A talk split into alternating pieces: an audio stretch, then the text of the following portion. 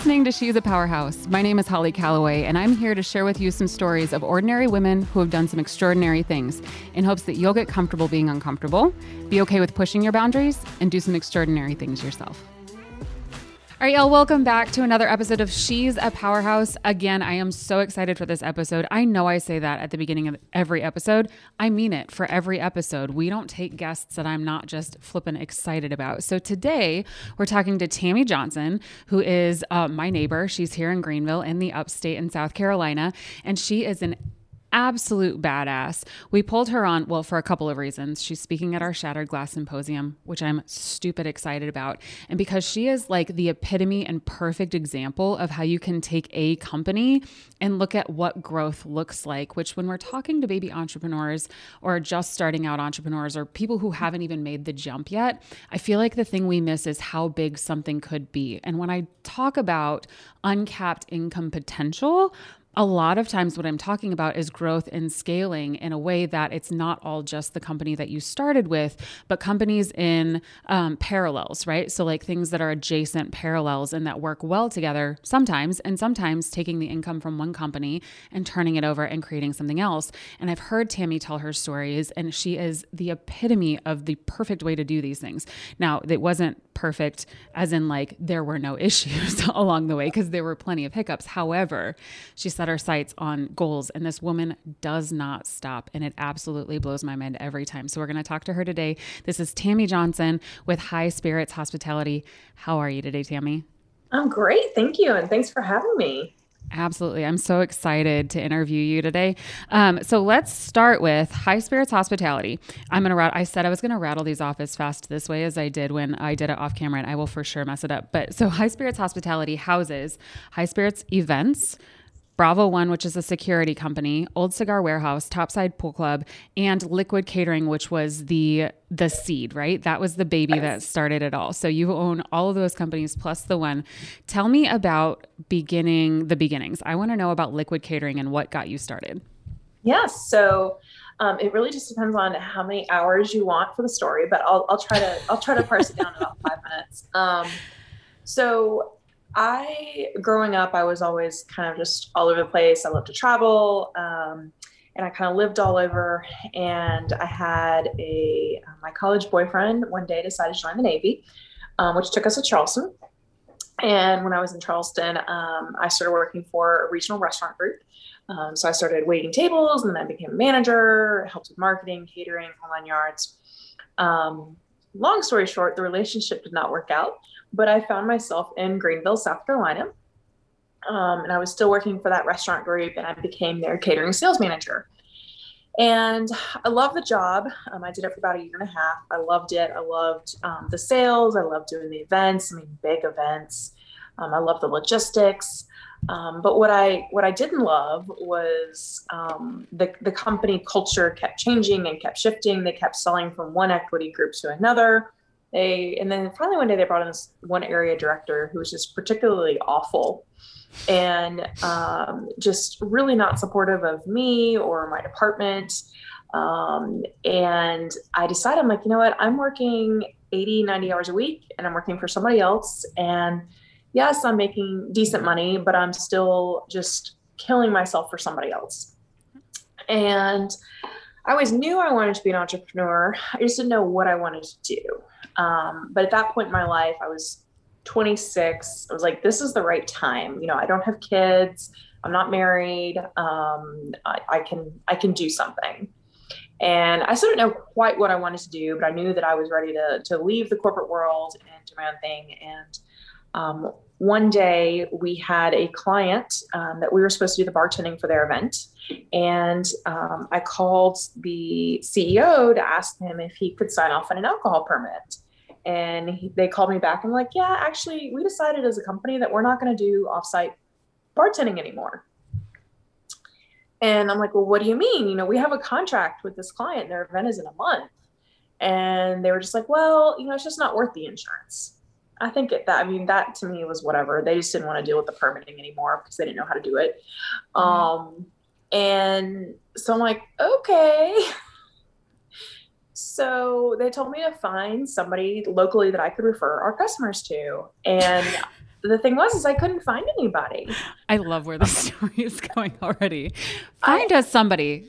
You yeah, yeah me. You got it. I couldn't I could yeah, I couldn't find anybody that was decent you know, not anybody that understood insurance or licensing or cared two bits about that. I mean, you could certainly find a bartender on Craigslist, but they weren't going to do a good job. right. So I thought I was like, well, this could work. And this is this was back in 2010. This is right as all the, the the idea of a bartending company was starting to come around. You know, Charleston had a couple. You could find them in DC um, and LA and so forth. But the idea of a, a mobile bartending company was still pretty new. Um, and so I did a lot of research. Um, and I had bartended a lot um, back in the day. I had managed restaurants. I knew how to sell catering. Um, I knew about the logistics, and I had a good network um, already in Greenville that was pretty much already established. So I just said, okay, I'm going to do this. So um, so I started thinking about it in August. Um, I filed for my LLC on January 4th. I quit my job. I think it was about the middle of February like we were already so busy that I had to I had to quit my job about Beautiful. six weeks in. Um, so yes, yeah, so that's kind of how I how I got started, and that was the, that was year one. Now we're at year ten, so it's been it's been a long journey. Isn't that incredible? 10 years. When you first started, which you were you like, you know what, I bet 10 years from now this is going to be going solid with all these other things going on. That yeah. that's just phenomenal. Goodness. Um, so then from there, Give them to me in the order that they came in. Liquid catering came first, and then what? Yep, and then Old Cigar Warehouse. Um, so that was about two years later. Um, I just kind of stumbled across a venue space, and um, the owners had tried to start a venue, but then they didn't know what how to do it, and they couldn't find anybody that they liked to run it. And so I managed to convince them to just go ahead and lease me the space, and I would um, run my business accordingly. And that's what we did. And I went from having the first initial conversation to signing the lease in a month. Um, and then we were that's building out from there. For, space.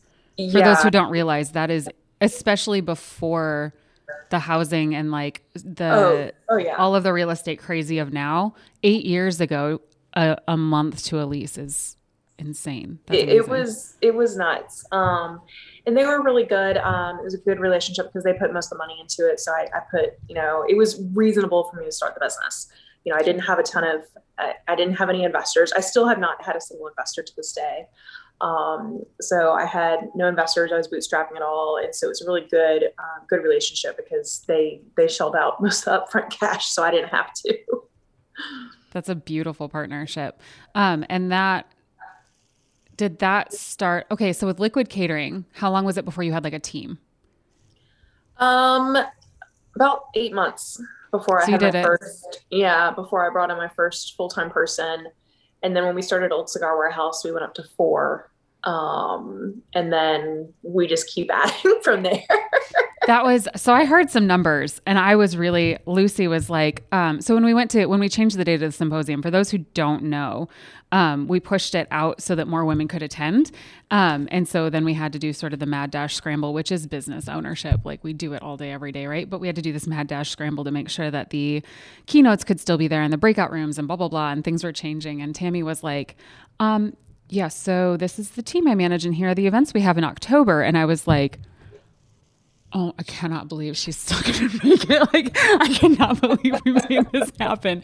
But tell me how many people are on your team currently?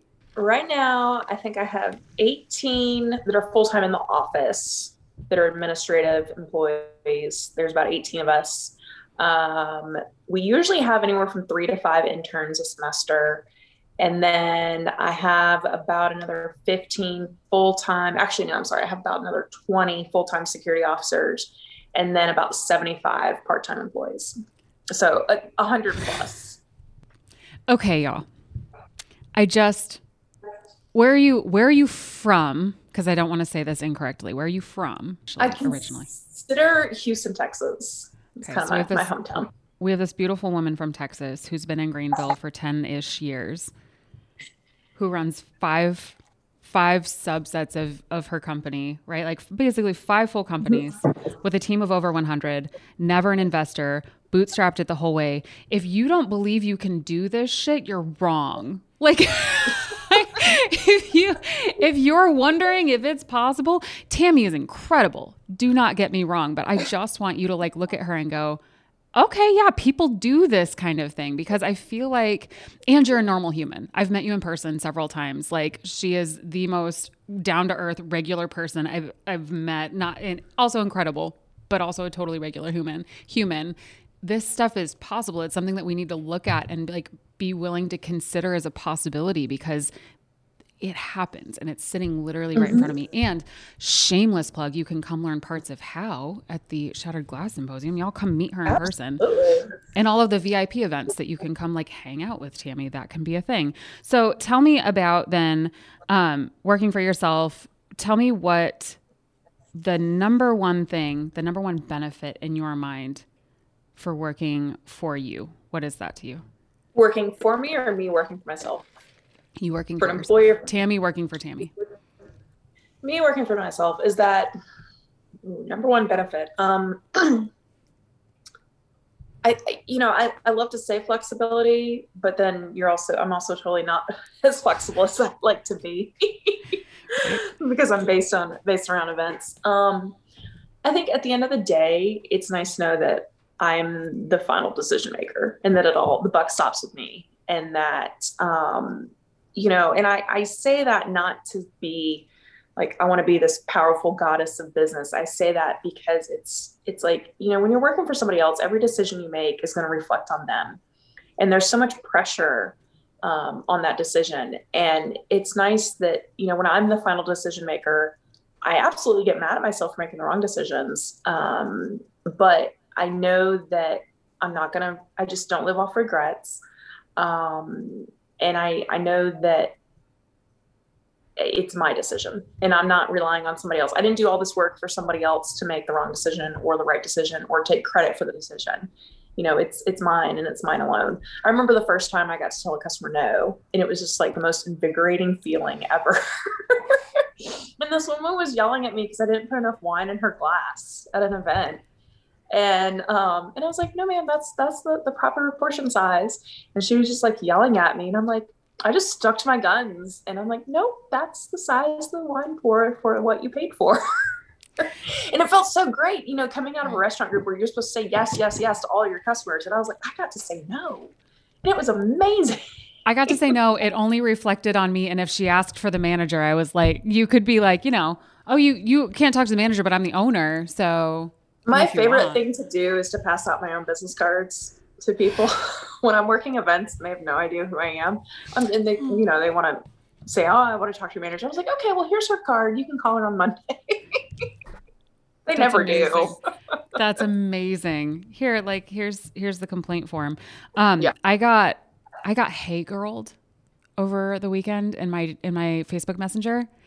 It's the only time I ever want to utter the phrase, utter the phrase, do you know who I am? like, no, I don't want to sell your MLM stuff. like, have you seen what I do for a living? I don't need to sell Scentsy. I mean, I love you and good for you and your hustle. I, but do you know I, who I am? I still have women probably at least once a quarter that ask me if I want to get on in on their MLM, and I'm like, where, where do you think I have time for that? First of all, secondly, right. I appreciate it, but no. Um, but, wait, but, but yeah, Yep. I respect the hustle. I really do. But like, can we just talk to you a little bit about marketing and doing your research before you start sending blanket messages? I usually just offer to help. I'm like, well, you just let's teach you some things, ma'am, because I want you to be successful. Uh, but it's the only time I'm ever like handing out my card with my own name on it. Here, like, yeah. just do you know who I am? Yep. Um, tell me about your. Well, let's dive in a little bit. Um, upbringing wise, parents entrepreneurs? Are they corporate people? Are they nine to fivers? Blue collar, white collar? What does that look like for you? And are you an only sibling? Are you have no. a, I know you have at least a sister that I, have heard about. sister and a brother that both work for me. Um, awesome. and then another brother who's off in Alaska. So I'm the older, I'm the oldest of four.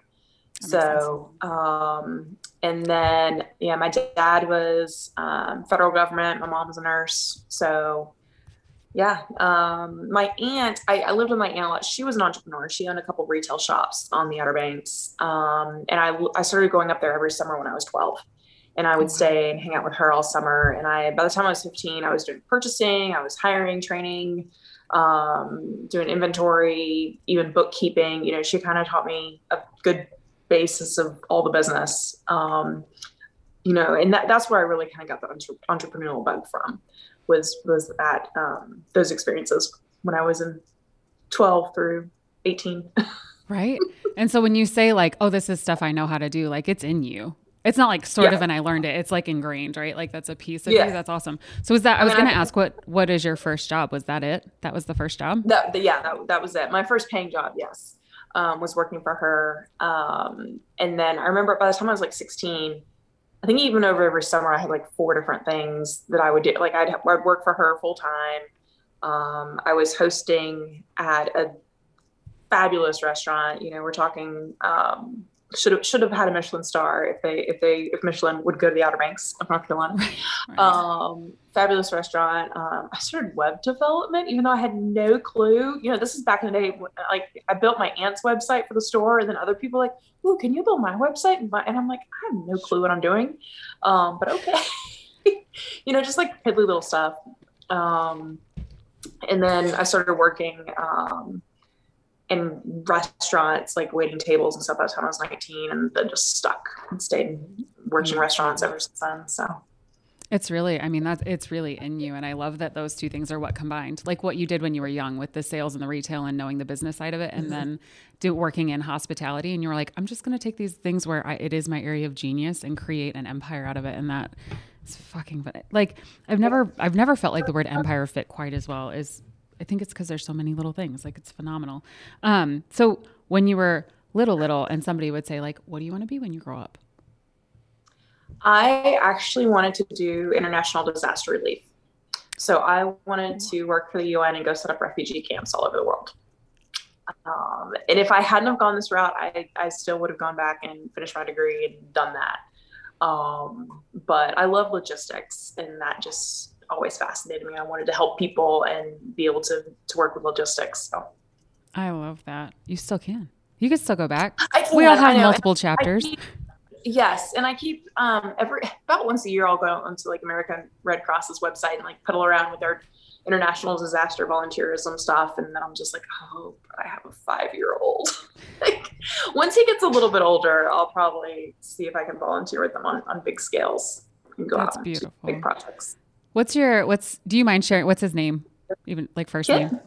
Oh, that's adorable. I love that. How is it um how what do you have as far as like community surrounding you that helps with the mom side of being the entrepreneur, the parent side? Uh, my my husband does pretty much both sides. Beautiful. That's amazing. He he does like he cooks all the meals, does all laundry, the lot like he does both both halves. Um and then my my mom, I have and my aunt just moved here. My siblings, like um, everybody, pretty much flocked to Greenville once I once I really got established. Yeah. Um, so that's super helpful. That's beautiful. Um, I've been here for four years. My sister's been here for three, and my mom's been here for two. I feel you. Yeah. And my mom brought my brothers and my grandma with her. So I have one brother who lives in Florida, and if he weren't in the military, I'm sure he would live here too. So I feel that. Uh-huh. That's funny. We have a lot more similarities, I think, than we thought we did. I'm also the oldest of five. Um, are you by yeah. chance a Capricorn? I just like feel that like business energy off of you, like a Capricorn would have. I don't know. I was just guessing. No, but I'm a Virgo, so mm. kind of close. Yeah. Close enough. Yeah, that makes sense. Mm-hmm. Um, so in so in all of this, um, what would you say? And it can be like a specific event, or it can be like an overarching theme. What's been your biggest hurdle in owning your empire? Biggest hurdle? Well, it really depends on the stage of the business. Um, you know, finances, of course, have always been a huge hurdle. Um, just because I, I've been adamant about not bringing on investors, and mm-hmm. um, and we'll, we'll, get to the point one day where we have to. Um, and I should have a long time ago because I, I would have loved to have owned real estate by now. Um, and that was just something that didn't quite play in the cards the way it should have. Yeah. Um, but hurdle is just constantly hmm, i'm trying to think.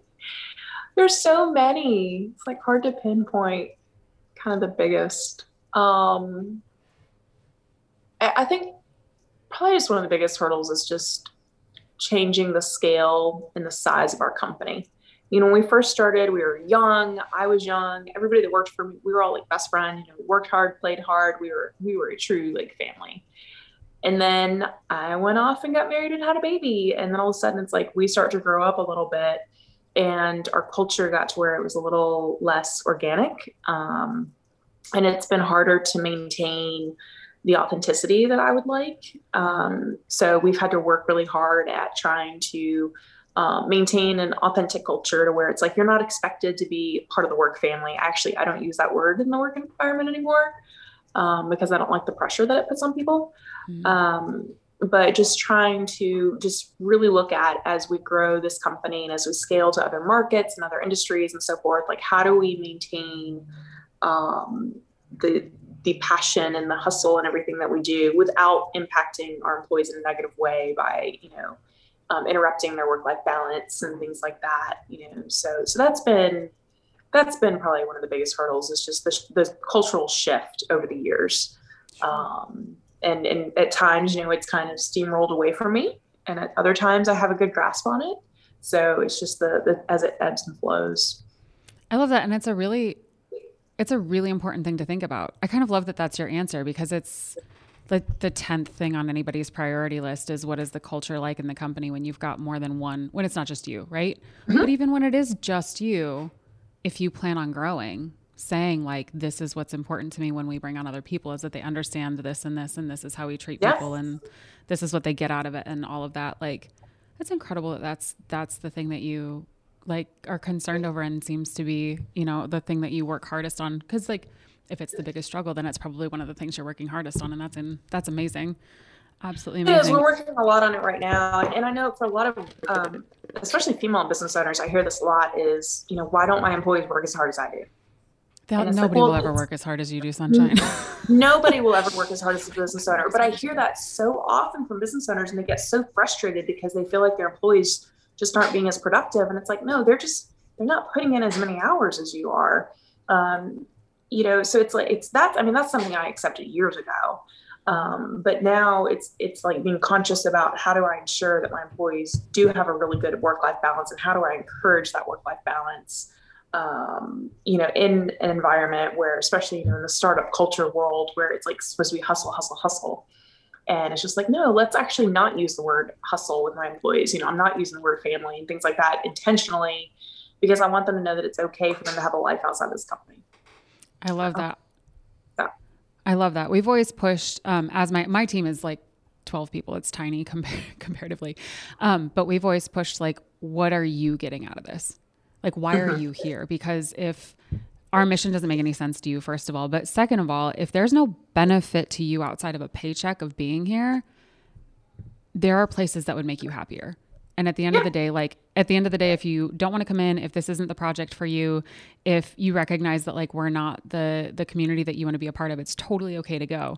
But that I love that. I love that. Yes. And and you do have a life. Please live your life and then tell me how I can augment your life by giving you a workplace that you enjoy being in. And even when it's hard, right? right? Like we all go through time frames where we're like, shit, this is hard but everybody sticks with it because they're like, but I'm getting something out of it too, and that value exchange is worth it.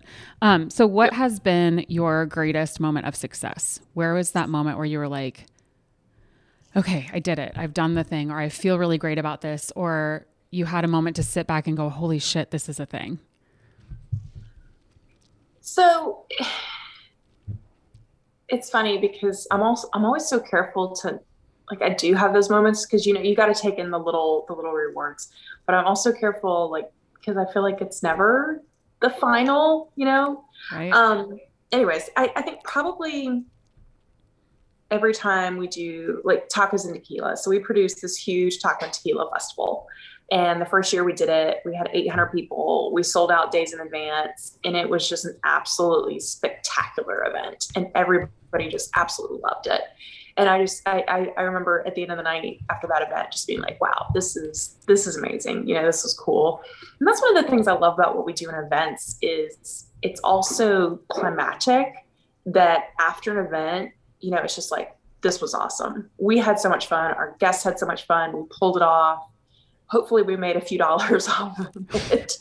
We didn't just um, break even. Like you get that instant gratification after the event you know that hey this this turned out okay you know versus just like you know a, a random product launch or something um i think it's like you get to see the tangibles of, of all your work and see it on yeah. people's faces it's the people right I love that. Like it is, it's seeing that you made an impact on someone else. That's phenomenal.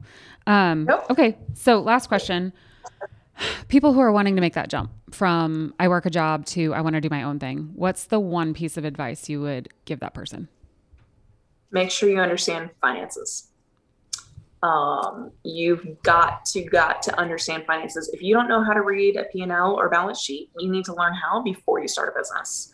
Um, everybody's all about the marketing. They're all about the t-shirt design, the slogan, the hashtag, whatever it is. That part is minuscule compared to the budget and the finances. If you don't understand how to read a balance sheet, you're never going to make it.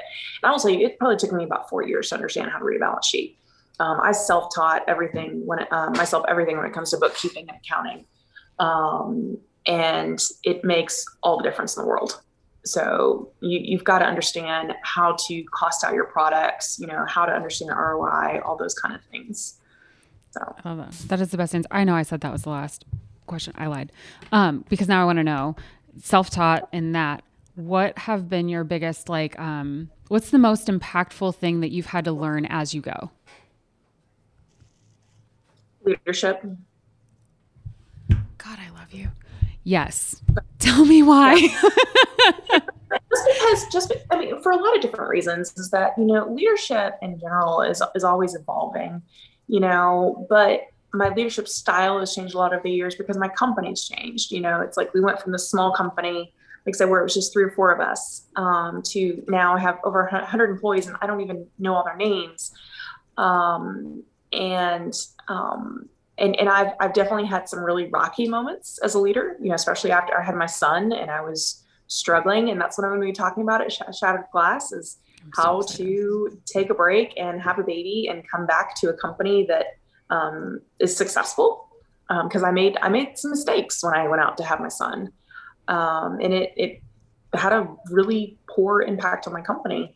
Um, so, you know, and just leadership, just the times and changes too, and, and the things. You know, it's like I didn't realize until last year with COVID how important um, the idea of safety was for my my employees you know, because previously, you know, the economy's been great and everybody's like, oh, if I don't like my job, I'll just quit and go find another one tomorrow.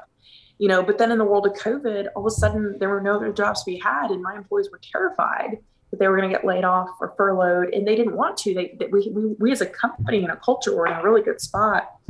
Um, so it's like, what do I need to do to ingrain in you that you're you're in a safe place right now? Um, and that I have a home for you and, and things like that. And we're going to, we're going to get through this, you know? Um, so yes, just leadership over the years for sure. Which is beautiful. And it's not like that's something you just go take a course on. Like that's really trial and error. and that's you phenomenal. can, but it's, it's not until you really experience it. And I make mistakes every day. Mm-hmm. Um, I'm growing as a leader every day, you know, and I go through different trends with myself, you know, like, oh, I'm going to journal this, or I'm going to ask these questions and things like that. You know, I mean, I, um, I'm cognizant of it, but, um, but it's definitely something that you know you can never you, you cannot put enough mindfulness into leadership you really can't so that is such a good let's just give that as that's a piece of advice you can never put enough mindfulness into leadership it's yeah. beautiful especially and if you have any employees outside of just yourself you are a leader like yeah. at that point somebody is paying attention and following like you've become i love when people are like how do you become an influencer i'm like do you have a follower on instagram like you have influence over that person that's like that's how you become become an influencer like yeah. start acting like the things that you say are making a difference in someone's life because they are influencer mm-hmm. done like yep. do you want the technical jargon or yeah. Know, if you want to get paid for it different story however. Right. um, i right. love that. This is oh, god this is awesome. I'm so glad you gave him a little like sneak peek too into what you're going to be talking about at shattered glass because that is huge. And as much as we want like there's this awesome balance in the world of like feminism quote unquote feminism where it's not that we're trying to be men, it's that we're trying to make the world recognize the power in being a woman who can do the mm-hmm. same things that men can, right? And so I used to shy away from topics like how do you do this with motherhood and how do you do this as a woman and raising a family and blah, blah, blah, because nobody ever talks about that with men. But at the same time, like we are the ones bearing children. Therefore, we need to know if we're going to like have the baby, what does that look like for the workplace? We can keep a company running and do it just mm-hmm. as well. And there's no reason we should be looked over for opportunities because we're women, because yes, we can do that and this. We're just not yeah. going to do it the same way a man would. And I think that's that's a super powerful and empowering thing. Well, and as a female, uh, as a mom and a business owner, I have had dozens of women over the years ask me, you know, how did you do it? How did you take time away to have a baby? And what what I just find most fascinating, my husband's also a business owner.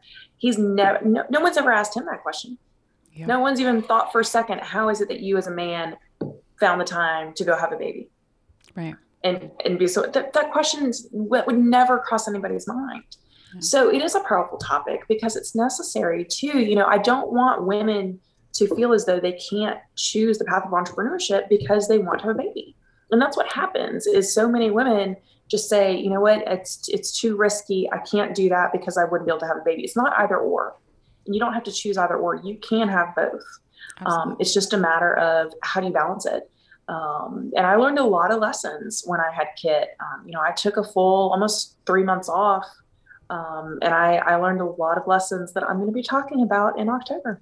I'm so excited for that. I am so I have goosebumps. I am so excited for that. It's going to be phenomenal. Absolutely phenomenal.